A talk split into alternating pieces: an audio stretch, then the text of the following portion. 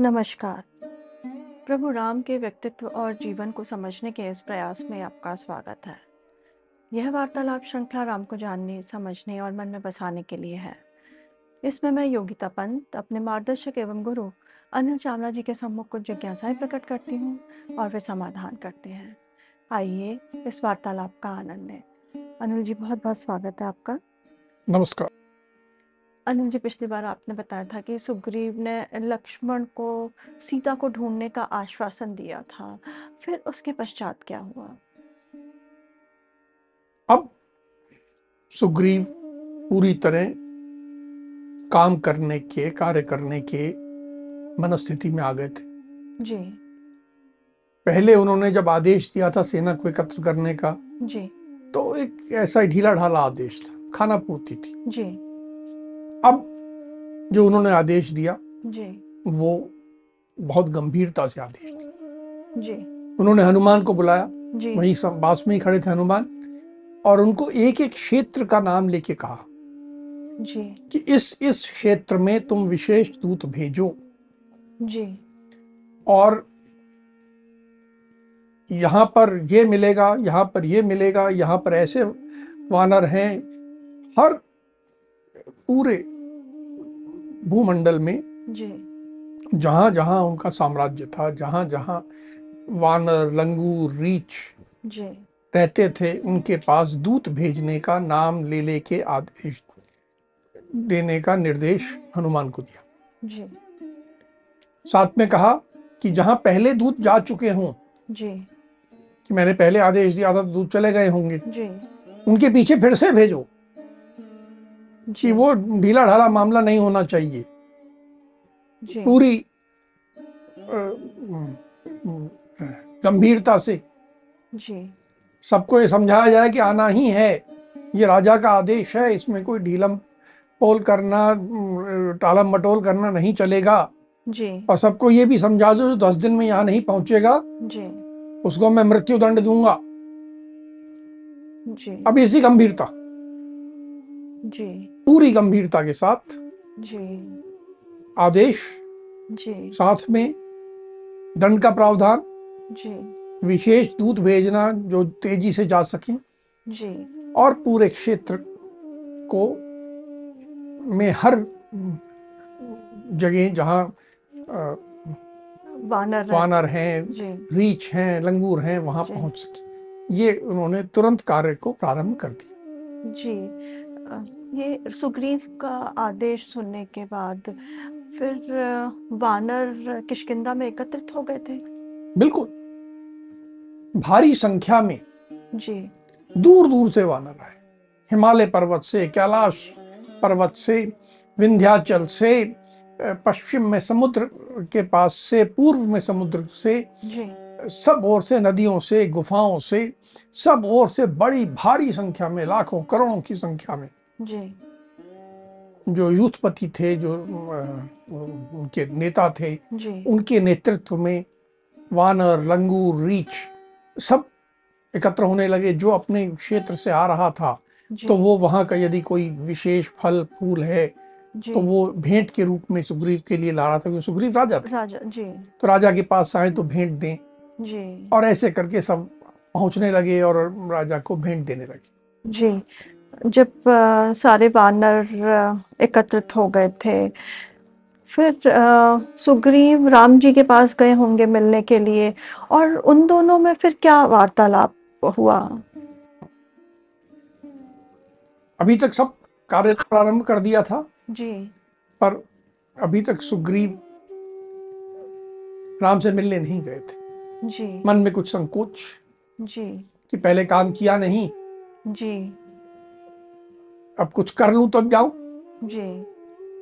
तो लक्ष्मण ने संकोच समझा और उनसे कहा कि यदि आपको ठीक लगे तो आप किष्किंधा के बाहर भी निकलो। जी। तो सुग्रीव समझ गए कि किष्किंधा के बाहर निकलने की जो बात की जा रही है वो किस ओर निकलने की बात की जा रही है? जी। तो उन्होंने कहा "हाँ, आपका सुझाव बहुत अच्छा है। जी। हम अभी चलते हैं। जी। पालकी बुलाई इसमें लक्ष्मण को भी बिठाया सुग्रीव सुग्रीव बैठे। जी। और जहाँ जिस गुफा में जी। राम रह रहे थे जी। ये पूरी सेनाओं के साथ जी। बहुत विशाल सेनाओं के साथ सुग्रीव पहुँचे। जी। सुग्रीव को सेनाओं के साथ आता देख के राम बहुत प्रसन्न हुए। जी। सुग्रीव पहुँचे उनके पास। पहले तो संकोच पूर्वक केवल हाथ जोड़ के खड़े हुए सामने। जी। फिर उनके चरणों में अपना मस्तक रख दिया जी। राम ने बहुत आदर और प्रेम से सुग्रीव को उठाया अपने गले लगाया बोला नहीं तुम मेरे मित्र हो। जी। मित्र का स्थान तो बगल में है। जी। चरणों में नहीं है। जी। और पूरे आदर से फिर बिठाया। जी। और राम ने दो बातें बस कही। जी। जो वो दो बातें उन्होंने सुग्रीव को कही वो हम सब के लिए बहुत बड़ा संदेश। जी। उन्होंने सुग्रीव से कहा कि जो धर्म अर्थ और काम जी। इनका समय अनुसार विभाजन करके इनका सेवन नहीं करता जी। वह सफल नहीं होता। जो इनका समय अनुसार विभाजन करके सेवन करता है वह श्रेष्ठ व्यक्ति। जी। जो व्यक्ति केवल काम का आनंद लेने में डूब जाता है जी। अर्थात समय अनुसार धर्म और अर्थ का जी। नहीं करता जी। तो उसकी स्थिति कुछ इस प्रकार है जैसे एक पेड़ की आगे की टहनी पे कोई सोया हो। जी। वो कब टपक जाएगा नीचे? जी। पता नहीं। जी। तो केवल काम का सेवन करने वाला मौज मस्ती में अपना जीवन व्यतीत करने वाला जी। उसका कब अंत आ जाएगा कब उसको कठिनाई आ जाएगी पता नहीं लगता। जी। तीनों धर्म अर्थ काम का मौज मस्ती भी करनी है जीवन में। जी। लेकिन साथ में जो मेरे कर्तव्य हैं उनका पालन करना है जो मुझे संसाधन इकट्ठे करने हैं जो उनका संसाधन का ध्यान करना है जी। वह भी करना है जी। तो ये बैलेंस जो रखता है वही श्रेष्ठ। जी। और साथ में कहा कि जो राजा शत्रुओं का वध करने में और मित्रों का संग्रह करने में जी। राजा को दोनों बातें चाहिए कि शत्रु से युद्ध करे उसे समाप्त करे जी। और अपने मित्रों को को संभाल के रखे जी। ताकि उसके ज़्यादा से ज़्यादा मित्र हों। जी। जो राजा ऐसा करता है जी। वही सफल होता है। जी। और जो ऐसा करते हुए धर्म अर्थ और काम का समयानुसार सेवन करता है जी। वही धर्म के फल का भागी होता है। अब ये जो बात उन्होंने सुग्रीव को कही जी। ये हम सब के लिए भी बहुत बड़ा उद्देश्य है जी। कि हमें जीवन में एक बैलेंस बना के रखना चाहिए। जी। मौज मस्ती करनी चाहिए। जी। लेकिन समयानुसार पहले धर्म का ध्यान करें फिर अर्थ का ध्यान करें फिर मौज मस्ती का भी आनंद उठाएँ। जी। उन्होंने समझाया। उन्होंने कहा कि राम ने सुग्रीव से कहा कि अब एक बहुत बड़े उद्योग करने का बहुत बड़ा प्रयास करने का समय आया हुआ है। जी। मैं चाहता हूँ कि तुम अपने मंत्रियों के साथ जी। विचार करके उस दिशा में काम करो। जी। सुग्रीव ने जी। इस बहुत संक्षिप्त सी बात का संक्षिप्त ही उत्तर दिया। जी। ने कहा कि मैं आज जो राजा हूँ आपके कारण जी। आपका मुझ पे बहुत उपकार है। आपकी कृपा से ही मैंने सब सुख भोगे जी। और जो व्यक्ति अपने किए हुए उपकार का अवसर आने पर बदला नहीं चुकाता है जी। वह तो धर्म को कलंकित करने वाला व्यक्ति है वह नीच व्यक्ति है। मैं ऐसा व्यक्ति नहीं। जी। मैं धर्म को कलंकित करने वाला व्यक्ति नहीं हूँ। मैं अपने धर्म का पालन करूँगा। जी। यह जो सेना एकत्र हुई है जी। उन्होंने अपनी सेना का परिचय दिया। जी। कि ये ये ये इस प्रकार सेना एकत्र हुई है। जी। और ये आपके जो कार्य है जी। उसी के लिए एकत्र हुई। राम सुग्रीव की बात सुन के बहुत प्रसन्न हो गए। जी। उसको फिर से गले से लगाया। जी। और कहा कि मुझे तुमसे यही उम्मीद थी। जी। कुछ तुमने बातें कही तुम्हारे अनुरूप है। तुम जैसा श्रेष्ठ व्यक्ति ही ऐसी बातें कर सकता है। इन से मुझे कोई आश्चर्य नहीं हुआ है। तुम ऐसे ही श्रेष्ठ व्यक्ति हो। और तुम जो कर रहे हो बिल्कुल तुम्हारे अनुरूप है। ऐसा करके बहुत उसकी प्रशंसा की जी। और प्रोत्साहित किया। जी। ये जो वानरों की सेना एकत्रित हो गई थी तो ये किस प्रकार की थी? उनके यूथपति कौन थे? उनके सेनापति कौन थे? विस्तार का विषय मैं बहुत संक्षिप्त में बताऊँ जी। कि कुछ लोगों के नाम हम्म, क्योंकि शायद ये बाद में फिर आए। जी। और हर एक जो इनमें नाम ले रहा हूँ मैं वो अपने साथ लाखों करोड़ों सैनिकों के साथ पहुँचा था। जी। शतबली नाम के थे तारा जो सुग्रीव की पत्नी है उसके पिता जी। आए थे। सुग्रीव की जो पहली पत्नी रूमा थी उसके पिता आए थे। जी। वीर हनुमान के पिता केसरी आए थे। जी। लंगूर जाति के वानरों के साथ महाराज गवाक्ष आए थे। जी। रीछों की सेना के साथ धूम्र नाम के युद्धपति आए थे। पनस नील गवय दरीमुख दो भाई थे मैंद और द्विन। गज रीछों के राजा जाम्बवान भी आए थे। रूमण नाम के एक राजा थे। गंध मादन और जो युवराज अंगद उनकी अपनी सेना थी। तार इंद्रभानु रंभ दुर्मुखी नल दधिमुख इस तरह बहुत से। और सबसे बड़ी जो सेना जो बहुत सक्षम सेना थी स्वयं वीर हनुमान की सेना भी थी।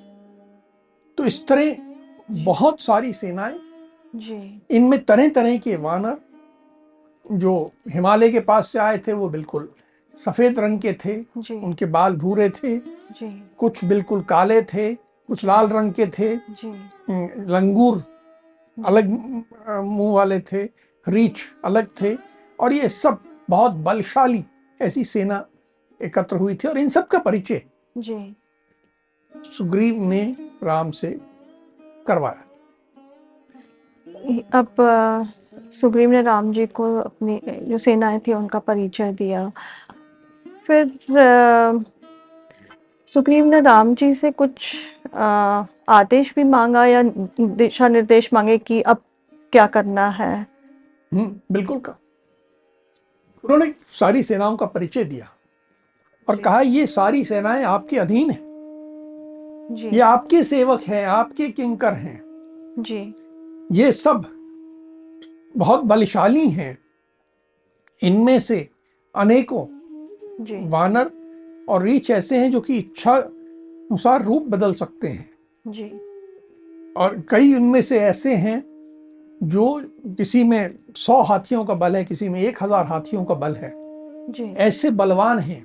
जी। इनमें से बहुत से जल और थल दोनों पर समान रूप से चल सकते हैं। जी।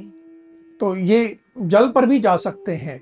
और ये सब जो एकत्र हुए हैं ये यहाँ उपस्थित हैं जी। ये आपकी आज्ञा चाहते हैं। जी। आप जैसी आज्ञा करें उसी के अनुसार ये आगे का काम करें। जी।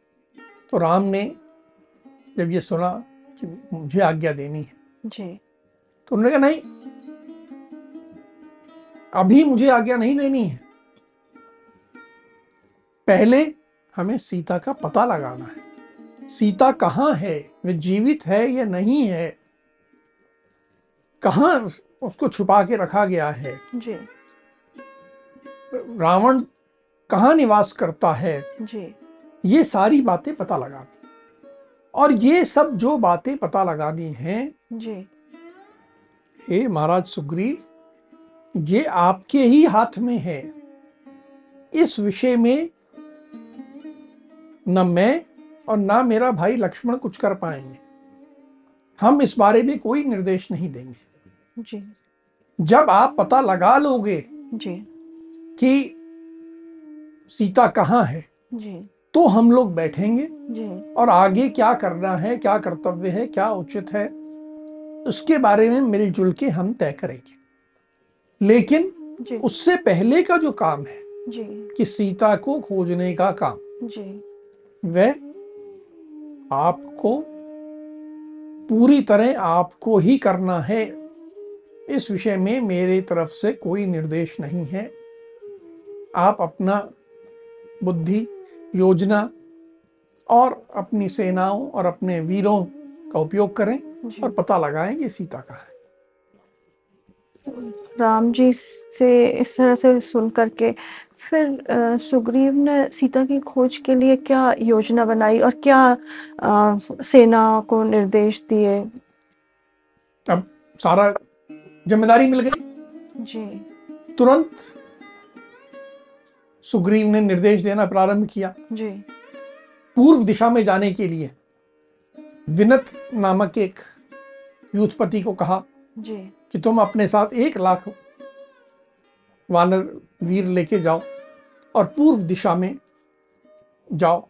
अब पूर्व दिशा का सुग्रीव ने पूरा वर्णन दिया। यहाँ जाना है इस पर्वत पे जाना इधर जाना और ये वर्णन देते हुए पूर्व दिशा में जी। लगभग यव द्वीप और सुवर्ण द्वीप जिसे आज हम जावा कहते हैं इंडोनेशिया कहते हैं वहाँ तक का सुग्रीव ने वर्णन दिया। तो तुम्हें वहाँ तक जाना है। जी। और एक एक बगीचा एक एक महल एक एक स्थान सब देखना है। वहाँ तुम्हें ऐसे लोग मिलेंगे ऐसे लोग मिलेंगे। सुग्रीव जी को सब जानकारी थी। जी। पूर्व दिशा का उन्होंने विनत नाम के युद्धपति को ज़िम्मेदारी सौंपी। जी। पश्चिम दिशा के लिए जी। वे अपने ससुर जी। सुषेण यानी तारा के पिता जी। उनके पास गए। जी। वहीं पर साथ में महर्षि मरीचि के पुत्र अर्चिष्मान बैठे थे और मारीच भी महर्षि मरीचि के पुत्र थे वो भी थे। उन तीनों को कहा जी। कि आप लोग पश्चिम दिशा की ज़िम्मेदारी संभालिए। जी। और पश्चिम दिशा के लिए उनको जी। निर्देश दिए। वैसे ही विस्तृत निर्देश जी। कि आपको हिमालय में जाना है हिमालय के आगे जाना है सारे निर्देश उन्हें पश्चिम दिशा में हिमालय नहीं है मैं गलत बोल गया। हाँ। पश्चिम दिशा में सागर की ओर क्योंकि वो लगभग कर्नाटक के पास थे तो सागर की ओर। उत्तर दिशा में हिमालय है। जी। उत्तर दिशा के लिए शतबली नामक के युद्धपति को ज़िम्मेदारी दी गई जी। और उनको कहा गया कि आपको हिमालय और हिमालय के आगे जी। तक जाना है। जी। इस तरह करके पूर्व पश्चिम उत्तर की जिम्मेदारियाँ दी गई। जी। अभी आपने कहा कि पूर्व पश्चिम और उत्तर की ज़िम्मेदारी दी गई। फिर दक्षिण में भी किसी को भेजा होगा? वहाँ पे किसको भेजा? दक्षिण दिशा बड़ी महत्वपूर्ण थी। जी। ये सुग्रीव भी जानते थे जी।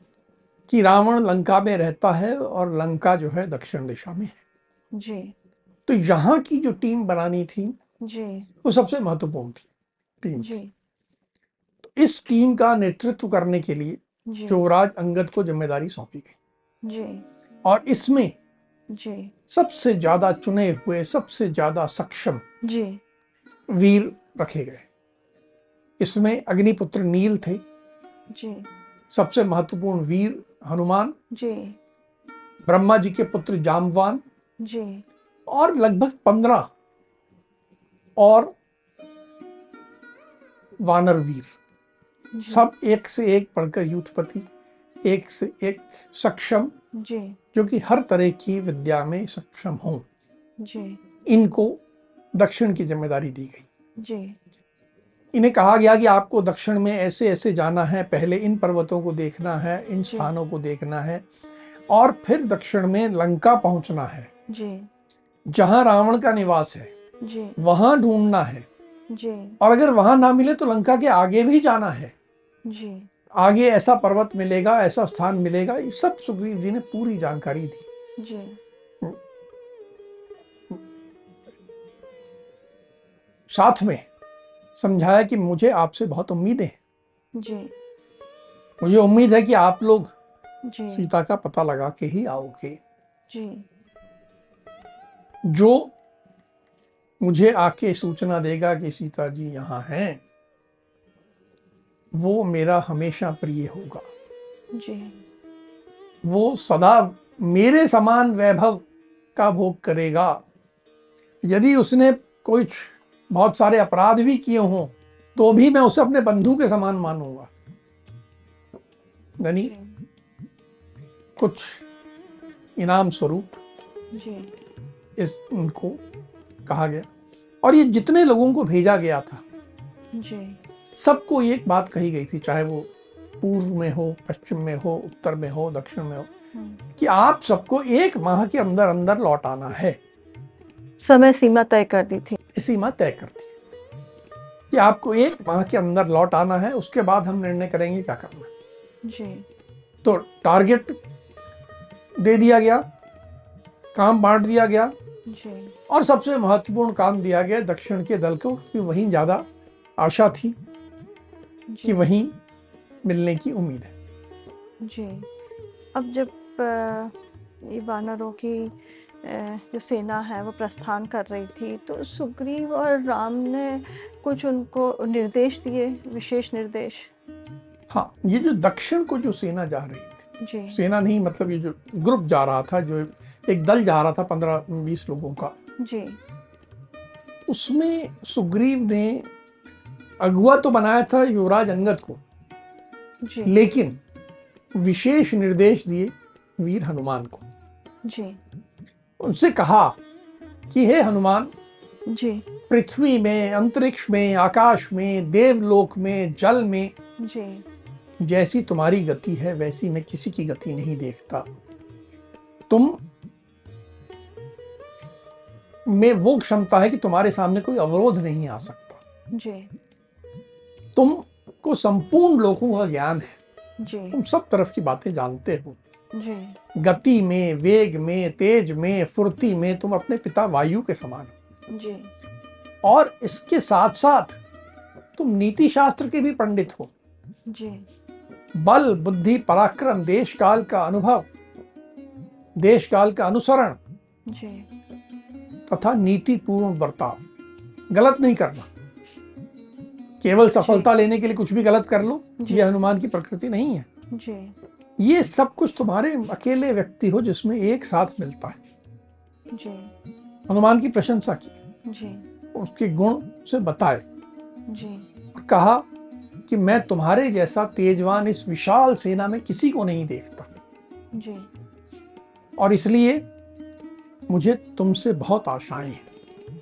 जी। तुम अपनी बुद्धि युक्ति का हर ढंग से प्रयोग करो और कैसे भी करके सीता को ढूँढने के बारे में विचार करके इस कार्य को सफल करो।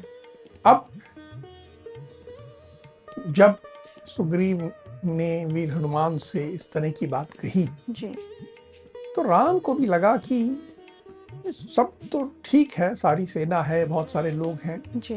लेकिन सफलता तो वीर हनुमान को ही मिलेगी। जी। उनके मन में भी ये आभास हुआ कि इस, कार्य को सिद्ध करने की क्षमता। सिर्फ़ हनुमान जी में। है सिर्फ़ हनु। तो उन्होंने जी। हनुमान जी को एक अपनी अंगूठी दी जी। जिस पे उनके का नाम उन अक्षरों से लिखा हुआ था। जी। बोले हे हनुमान तुम जा रहे हो। जी। अगर तुम सीता से मिलोगे जी। तो वो उसको विश्वास नहीं होगा कि तुम मेरे पास से आए। जी। तो ये अंगूठी ले जाओ ये दिखाओगे तो ये सीता को विश्वास हो जाएगा कि तुम मेरे पास से ही आए हो। जी। इस तरह करके जी। राम ने हनुमान को जी। अपना एक विशेष दूत नियुक्त कर दिया। राम को भी विश्वास था कि हनुमान इस कार्य को सिद्ध कर देंगे। जी। बाकी किसी को नहीं दिया कुछ भी। जी। लेकिन हनुमान को दिया। और इस प्रकार जी। ये दल दक्षिण दिशा की ओर इसने प्रस्थान किया जी। अभी ऐसा प्रतीत होता है कि सुग्रीव पूर्णतः गंभीर हो गए थे जिस तरह से उन्होंने सेनाओं को निर्देश दिया अ, सीता की खोज के लिए। और जब कोई पूरी गंभीरता से कोई कार्य करता है तो उसमें उसको सफलता भी अवश्य ही मिलती है। अब ऐसी उम्मीद करते हैं कि सीता जी की खोज जल्दी ही की जाएगी। और इसी के साथ अब हम आज की चर्चा को यहीं विराम देते हैं। अगली कड़ी में राम के जीवन से जुड़े कुछ अनछुए पहलुओं के साथ हम दोनों फिर उपस्थित होंगे। राम राम। राम राम।